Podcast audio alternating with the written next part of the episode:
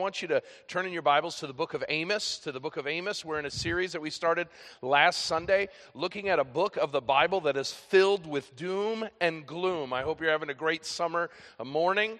Uh, it is one of the saddest.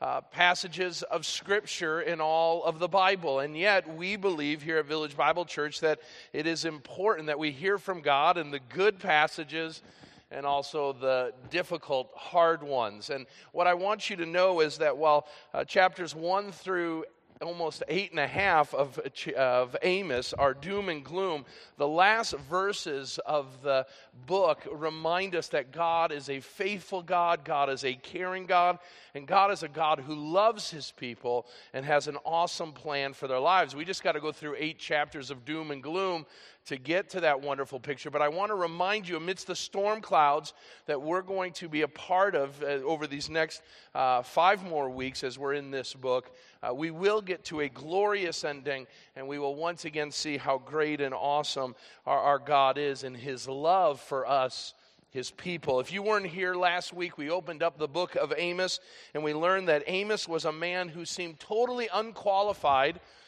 to serve as the prophet of God. He was uneducated, he was a shepherd and caretaker of uh, trees, and so there was nothing in his lineage that would say that he should be a prophet preaching or proclaiming the oracles or the words and thoughts of God. And yet, God would call him out of that role and call him to go and to preach to the two kingdoms of the people of God, Judah and Israel, about their sin.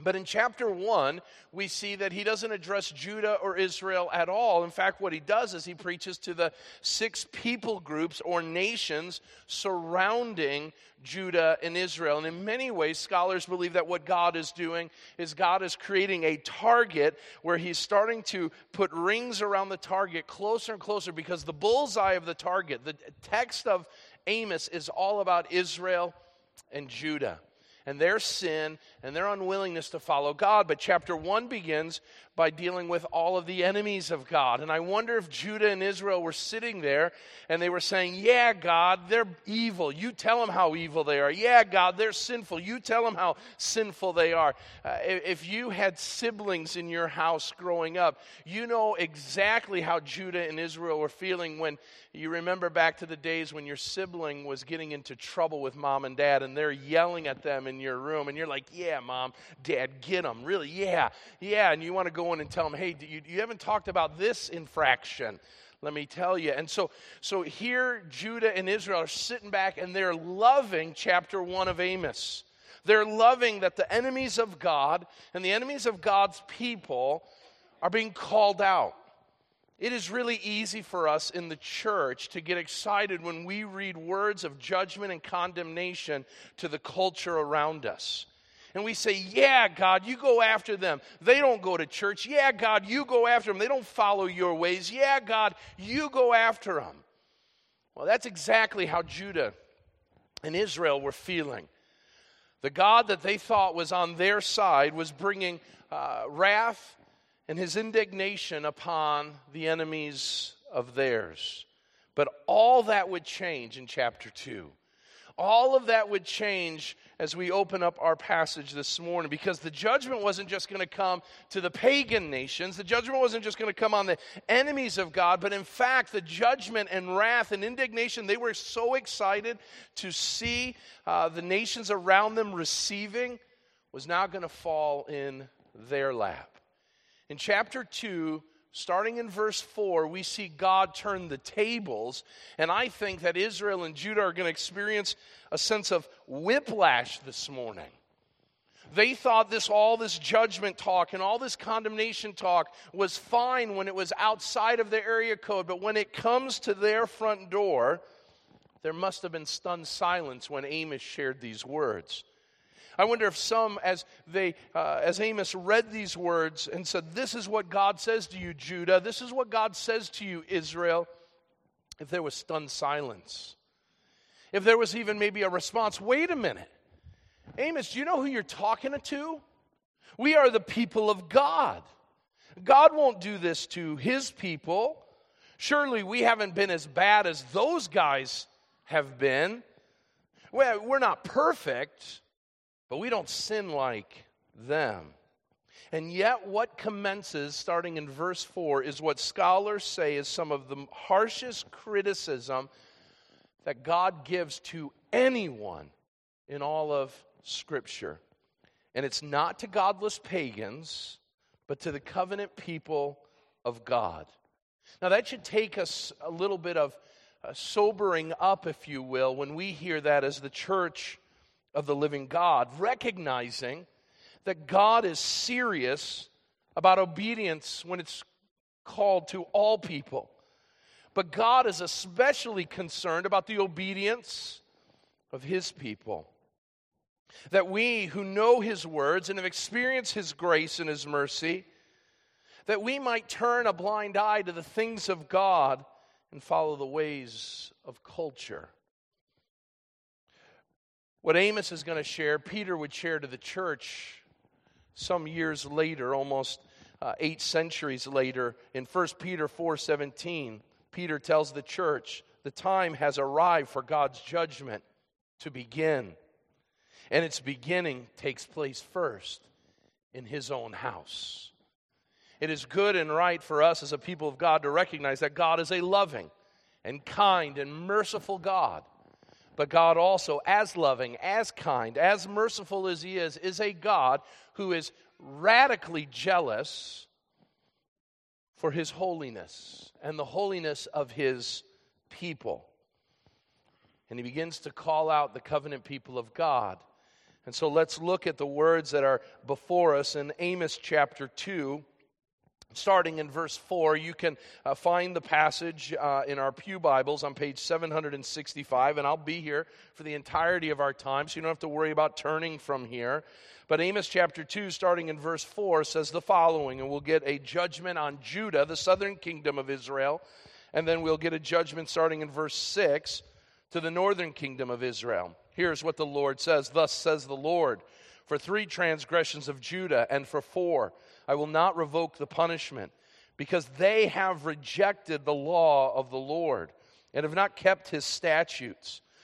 But their lies have led them astray, those after which their fathers walked. So I'll send fire upon Judah, and it shall devour the strongholds of Jerusalem.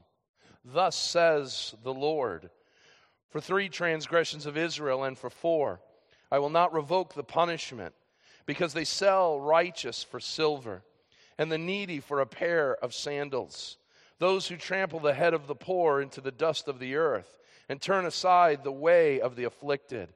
A man and his father go into the same girl, so that my holy name is profaned. They lay themselves down beside every altar, on garments taken in pledge. And in the house of their God they drink the wine of those who have been fined. Yet it was I who destroyed the Amorites before them, whose height was like the height of cedars, and who were as strong as the oaks. I destroyed his fruit above and his roots beneath. Also, it was I who brought you out of the land of Egypt and led you forty years in the wilderness to possess the land of the Amorite. And I raised up some of your sons for prophets and some of your young men for Nazarites. It is not indeed, is it not indeed so, O people of Israel, declares the Lord? But you, you made the Nazarites drink wine and commanded the prophets, saying, You shall not prophesy. Behold, I will press you down in your place, as a cart full of sheaves pressed down. Flight shall perish from the swift, and the strong shall not retain his strength, nor shall the mighty save his life. He who handles the bow shall not stand, and he who is swift of foot shall not save himself, nor shall he who rides on the horse save his life. And he who is stout of heart among the mighty shall flee away naked in that day, declares the Lord. Let's pray. Father God, a difficult passage, one that we don't get to, to shy away from or skirt from, because this is written to the people of God. And while, Lord, there's much that we can learn from this example, we need to recognize that today as well, that we stand before a God who longs, who in fact demands our holiness. And so, Lord, I pray that uh, through the example of these men and women of Amos chapter 2, that we might see that it is a fearful thing to fall into the hands of the living God. And that because of that, Lord, we might turn and we might ask and seek your forgiveness. That we might be zealous for your will and plan for our life instead of our own. And so, Lord, teach us the great many lessons that this passage has to offer. And I ask, Lord, that we might leave different than when we came in for your glory and for your name's sake alone. It's in Christ's name we pray. Amen and amen. Well, there's nothing more scandalous in all of the world than a Christian who falls. A person who has proclaimed Jesus Christ in their life, a person who has committed themselves to uh, the religious experiences and told their friends and family how much Jesus means to them, how much the Bible uh, has sway in their life, only to have them fall to some heinous or gross sin it seems that when that happens, people's eyes begin to uh, perk up and people's ears begin to get excited about hearing the scandal that comes that a person so devoted to the things of God and to the person of God would forfeit all that they've preached and all that they've taught for a sin. We see these types of falls in the lives of so many in the Old Testament. And we see so many examples of it as well in the times of the New Testament. It's even worse when a pastor falls. We don't have to look very far here in the Chicagoland area to see a couple of the most major uh, churches, well known churches, who have had uh, major failures by their pastors. And the culture loves it. They see the hypocrisy in it. They begin to recognize and feel that because of this fall, that, that they themselves and their disbelief and, and their unwillingness to follow the ways of God now have some sense of satisfaction that this is all a joke. If you've been a Christian for any amount of time, you have no doubt felt the sting of someone close to you, or maybe yourself, experiencing a fall of this kind. But what we're talking about this morning is not the fall of one person, or not the fall of maybe a small group of people, but the spiritual free fall of an entire nation. A group of people who have said over and over again to their neighbors and to their enemies that they are God's people who go through all the rituals and all of the, uh, the things from an external standpoint, they look really, really good. But we need to remember that God doesn't look at the outside alone, but also the inside of a man his thoughts, his feelings, his ideas, and what the true self is saying about what he wants to do and where he wants to go. And God reveals a totally different picture when it comes to his covenant people. And what he says is, that the people of God in Amos's day, eight centuries before Christ, were in a spiritual free fall. And because of that, in their unwillingness to make the changes that were necessary, God's judgment was coming. Now, he starts out the passage, notice, like he did last week. He begins to bring the accusations. Twice he will say the phrase in verse 4 and in verse 6 for three transgressions of Judah, and then he says it of Israel, and for four, I will not revoke the punishment. Now, remember last week what that meant. If you weren't here, what Amos is saying is, is God has had enough. Enough is enough. God's patience has run out and judgment is coming. And what it means is, is God has been standing and watching, and He's seeing transgression upon transgression upon transgression, and He is sick of it. He's tired of it. This is the mom who, at some point in her day, just grows tired of the kid's behavior and says with exasperation, Enough is enough, I've had it. And that's not said in a nice little mousy voice, it usually comes with a gravelly baritone tone. You have gotten on my last nerve. And so God says, Your sin has been ever before me. And instead of turning to me, instead of following in my ways, you've gone your own way, and you have the gall to tell me to let the others have it. You have the gall to tell other people that I am your God and you are my covenant people. But you don't live the way that you need to. And so, notice this morning a couple things that we need to understand. Number one, as we read this text, remember this when it comes to any kind of interpretation in the Bible. When we read the Bible, never forget this. We are reading other people's mail. We're reading other people's mail.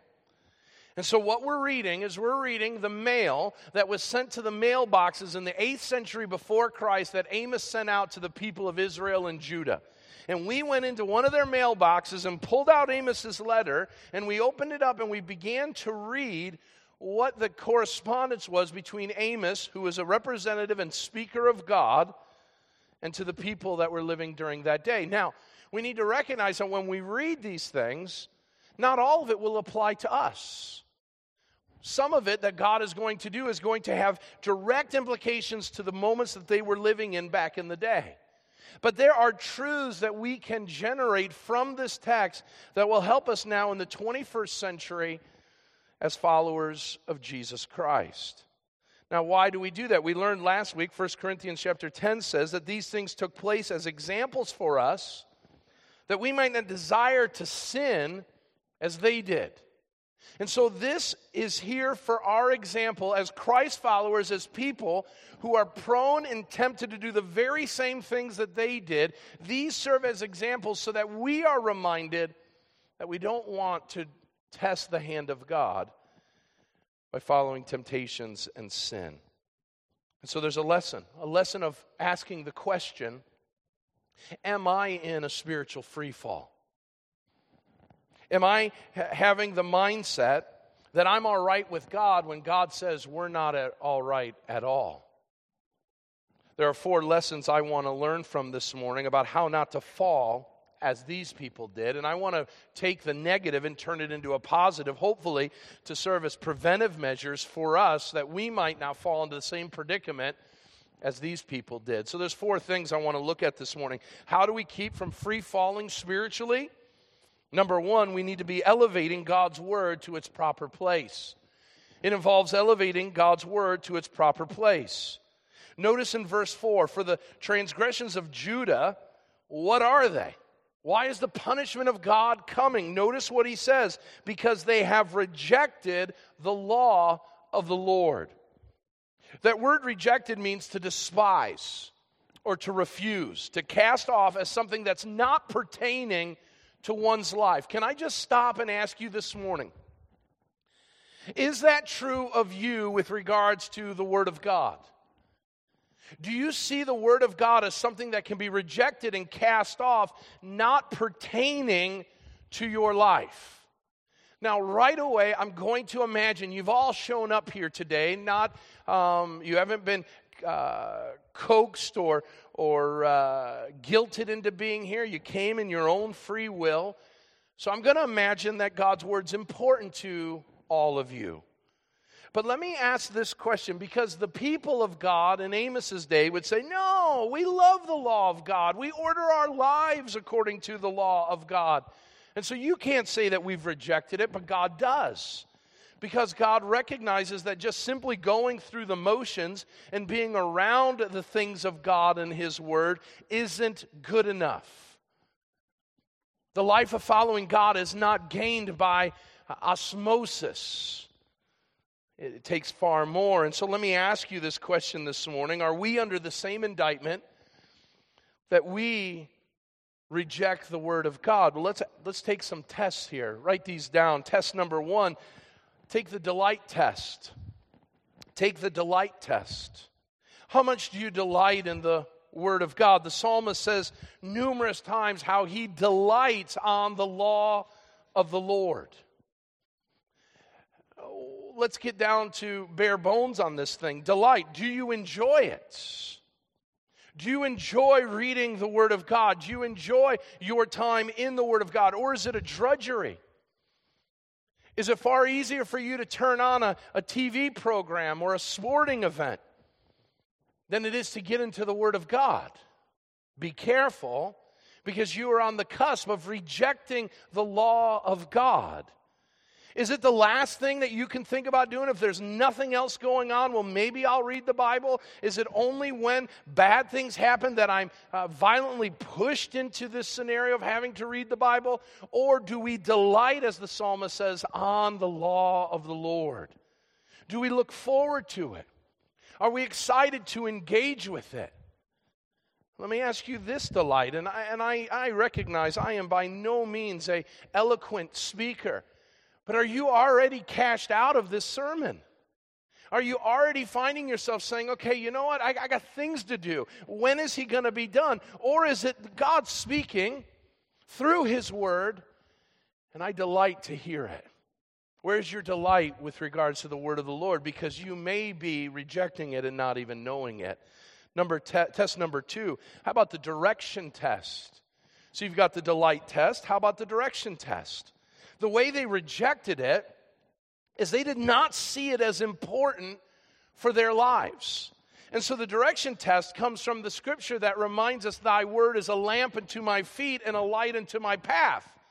And so there's this idea that the Word of God is going to direct me in the way it should go. And so let me ask you this question this morning and I'm not doing so in a legalistic way, saying, I've got it all figured out and now I'm condemning you. I'm saying we all need to ask these questions.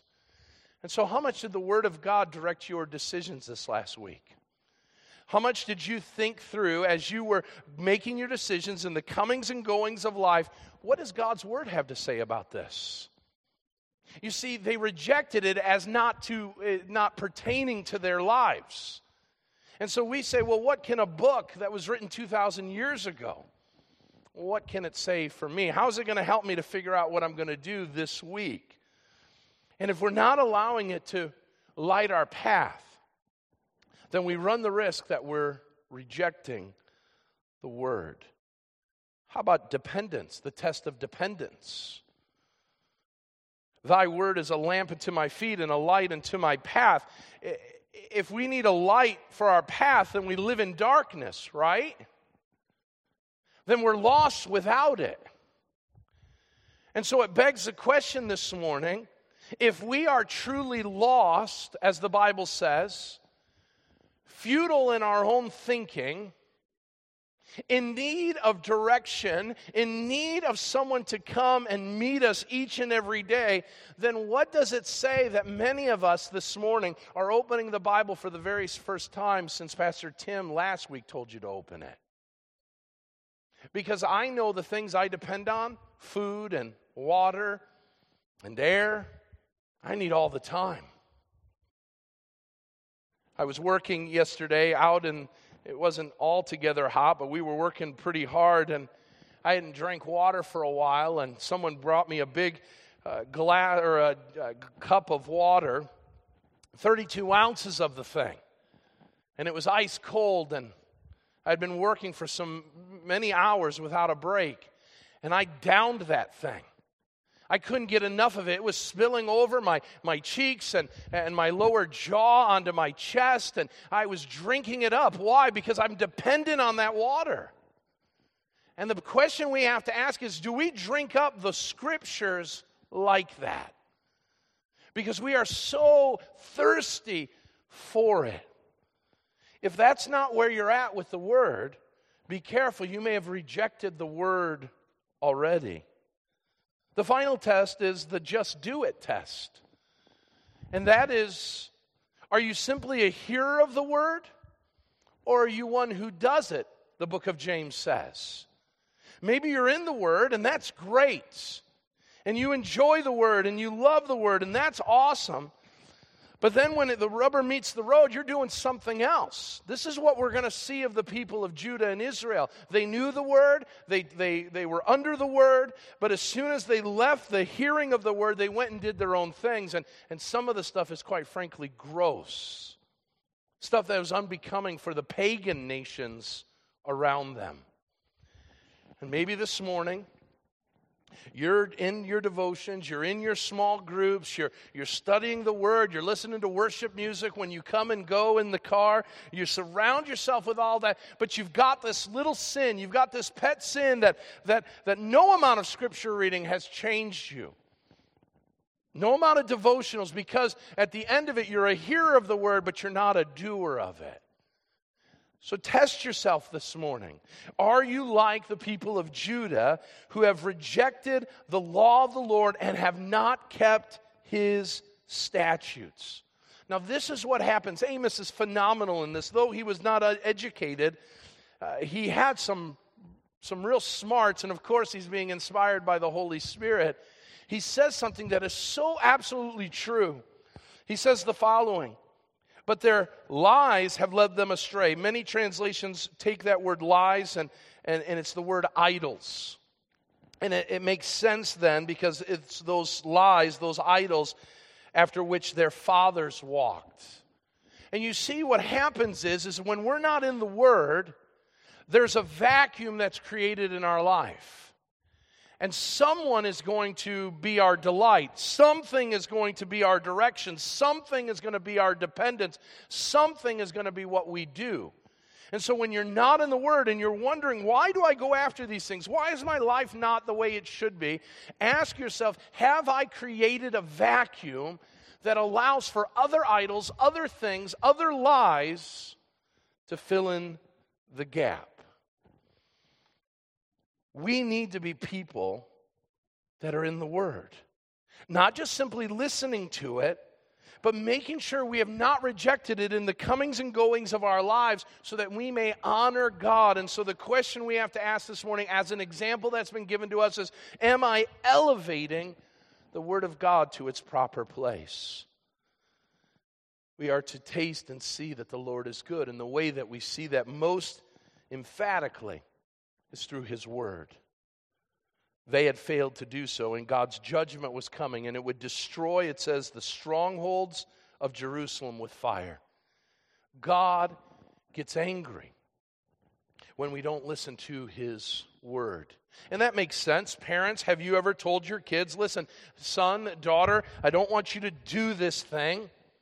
Because in doing this thing will create great harm and great difficulty in your life, only for them to say, Yeah, yeah, mom, dad, I got you, I got you, got you. Only then to go out and to do the exact opposite of what you've asked of them. How many have had, I don't want you to show hands, your kids may be sitting next to you.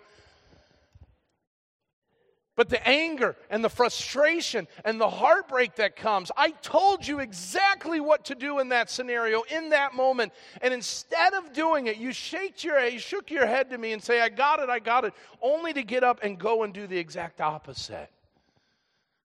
That's what we do when we reject the Word of God and go and do our own thing. And yes, God is going to be angry.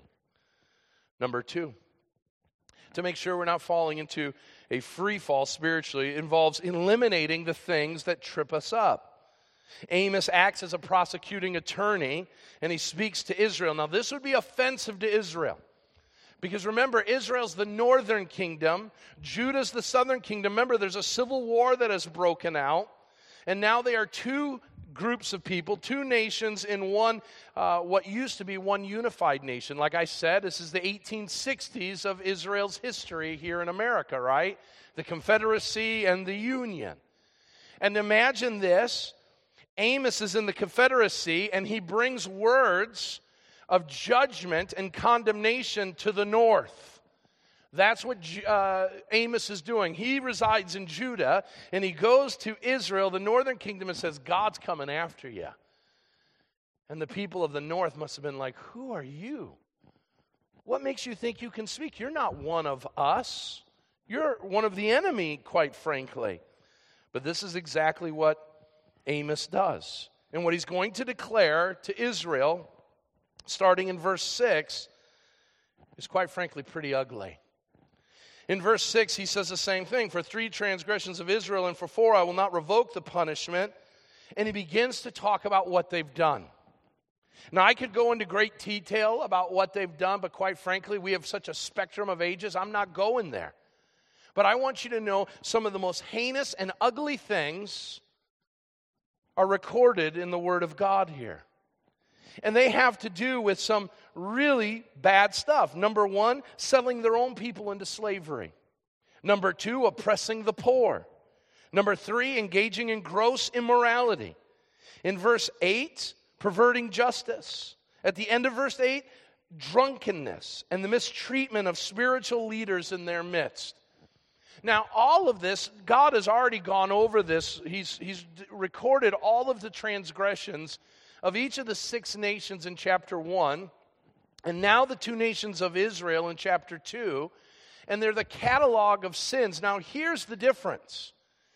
When the unbelieving world around them sinned, they were offenses to their fellow human beings. Notice in chapter 1, if you just look back a page, where he'll say, like starting in verse 3 For the three transgressions of Damascus, and for four I will not revoke the punishment. Why? Because you have threshed Gilead with thresh, threshing sledges of iron.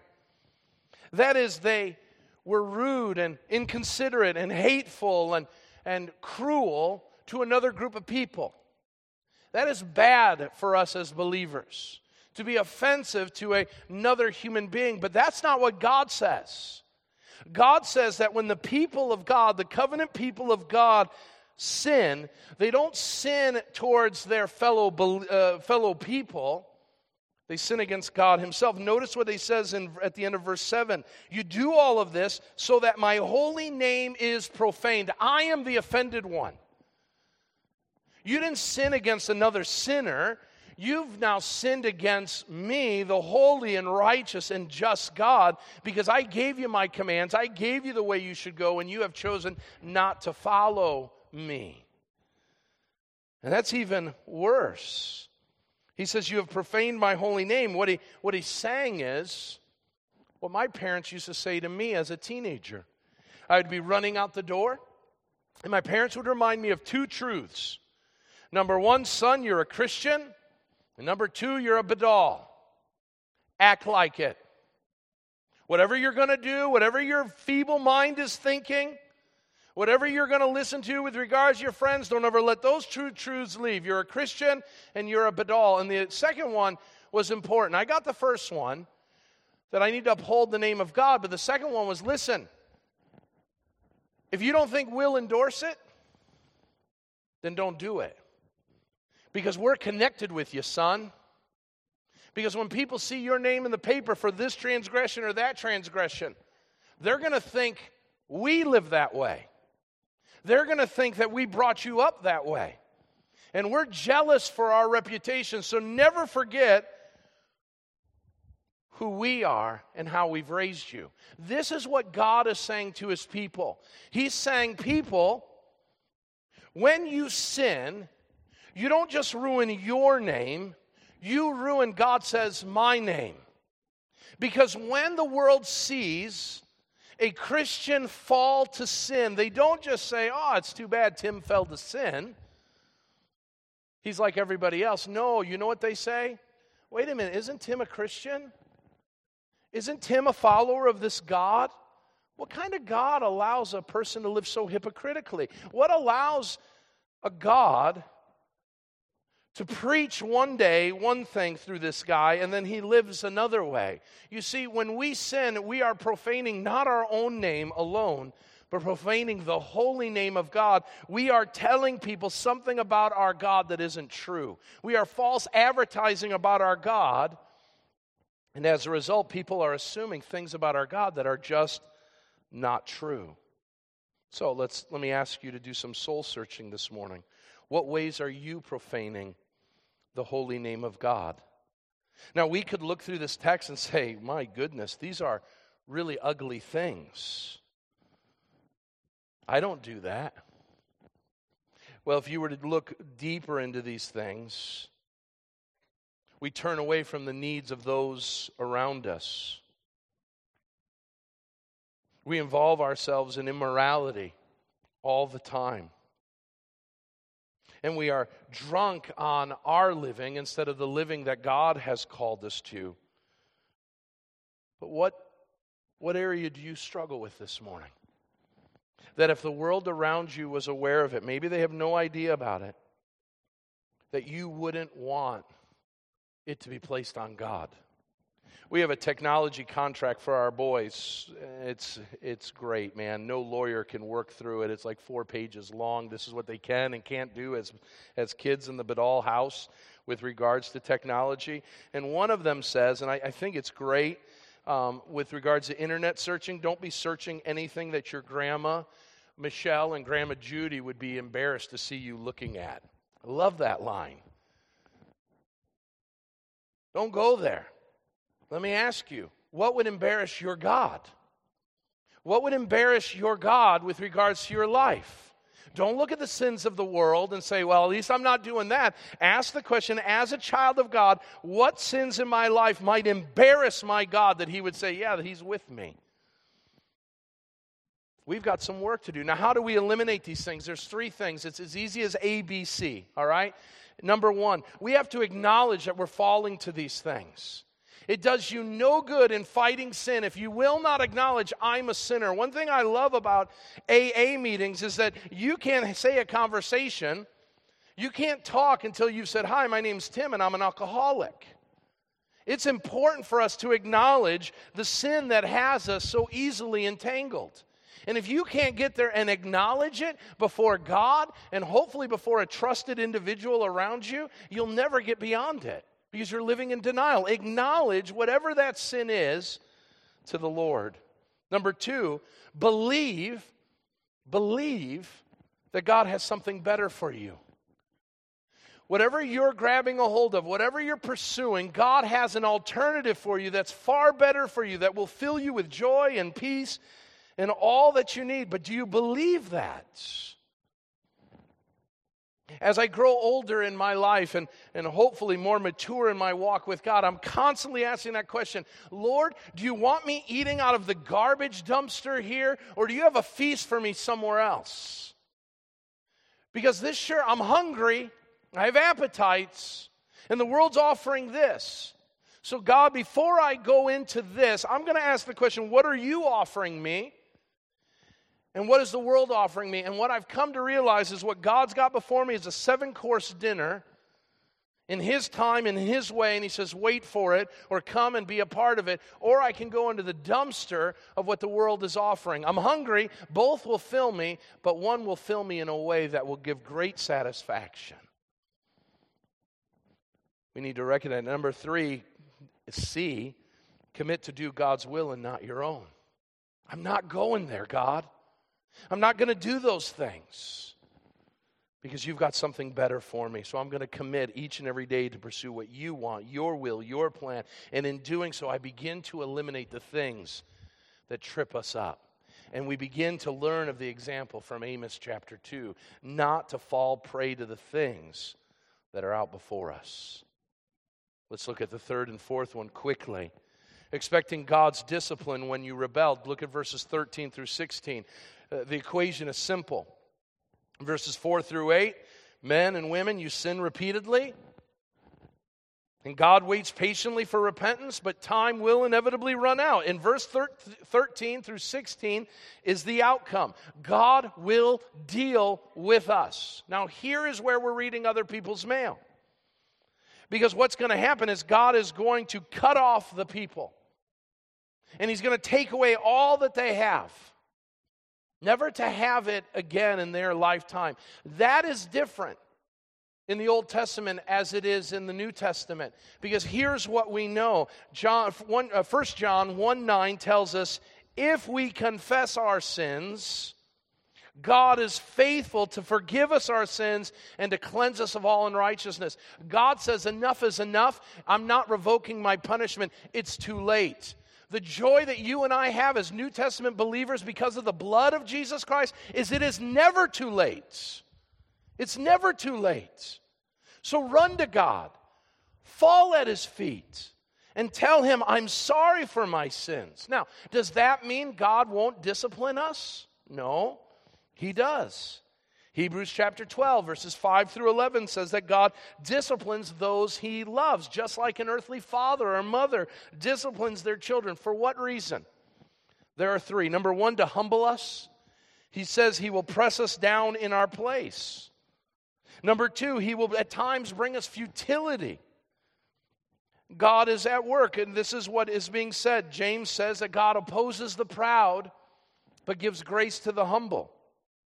You're wondering why life isn't where it should be. You're wondering like nothing is working out the way that you want it to. Have you ever asked the question, is God opposing me? Am I holding on to sins and holding on to things that God wants me to release? Maybe God in His discipline has brought futility to your life. And finally, He brings things in your life to cause you to fear Him storms and tribulations. Have you wondered maybe why you're experiencing the hardship, the difficulties, the struggles, the storms? You can't just simply say, well, just it's happening and there's no reason. Sometimes God brings storms, pestilence, and, and all kinds of difficulties in the life of his people is to scare the living daylights out of them so they run back to him. So they run to his embrace, so they run into his arms. God's doing these things to humble us so that we won't continue to go on rebelling against Him. But here's the great truth the New Testament reminds us of. Maybe today you have gone off and you've rebelled against God, and you're like, well, I, now all I have is judgment coming. Well, that may be the case. But here's the great equalizer. The Bible tells us, Jesus tells us the story that God is, is like a father who has a son who runs off and rebels and wastes his life and, and finds himself at the end of his life with nothing to do and he runs back to God. And does God say, No, get out of here? You had your chance? No, the scripture tells us in the story of the prodigal son that God the Father runs to the rebellious son and puts his arms around him, not to strangle him, but to embrace him.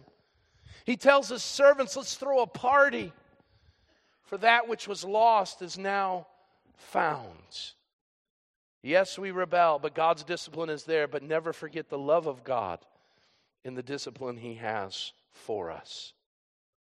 Finally, we need to express thanks that God is faithful even when we're not. Rewind back to verses 9 through 11.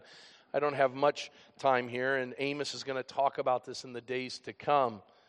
But one of the reasons why God is so upset, God is so angry with his people, is God has been faithful to them the whole while. He's been faithful. And he says all of these things, verse notice 9 through 11. Wasn't I the one who destroyed the Amorites? Wasn't I the one who brought you out of Egypt? Wasn't I the one in verse 11 that raised up some of yours to be prophets and Nazarites, the spiritual leaders of the nation?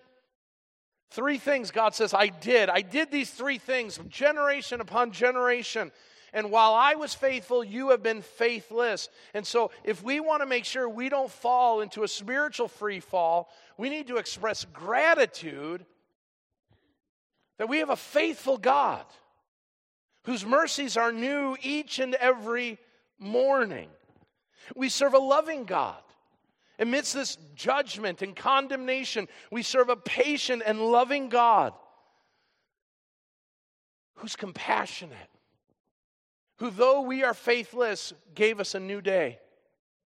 Though we are faithless and we shake our fists at God, He gives us breath and life and all that we need, who allows us to inhabit His planet, in His world, who gives us joys unspeakable and all that he asks is that we would stop and say thank you.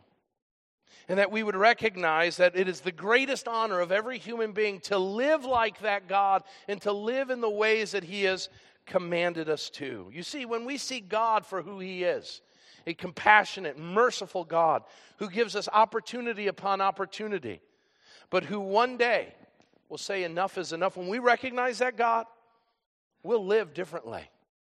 We'll live soberly. We won't allow those pesky temptations to remain in our lives. We won't allow the Word of God to fall on deaf ears. We will do things differently because we don't have any other choice. We have no other choice. So, if you are rebelling against God, you have no other choice because God's judgment is coming. And beware, it is a dreadful thing to fall into the hands of the living God. And so turn to Him, repent of your sins and pursue the life that God wants us to have because He has shown His faithfulness again and again and again, and He will continue to all the days of our life.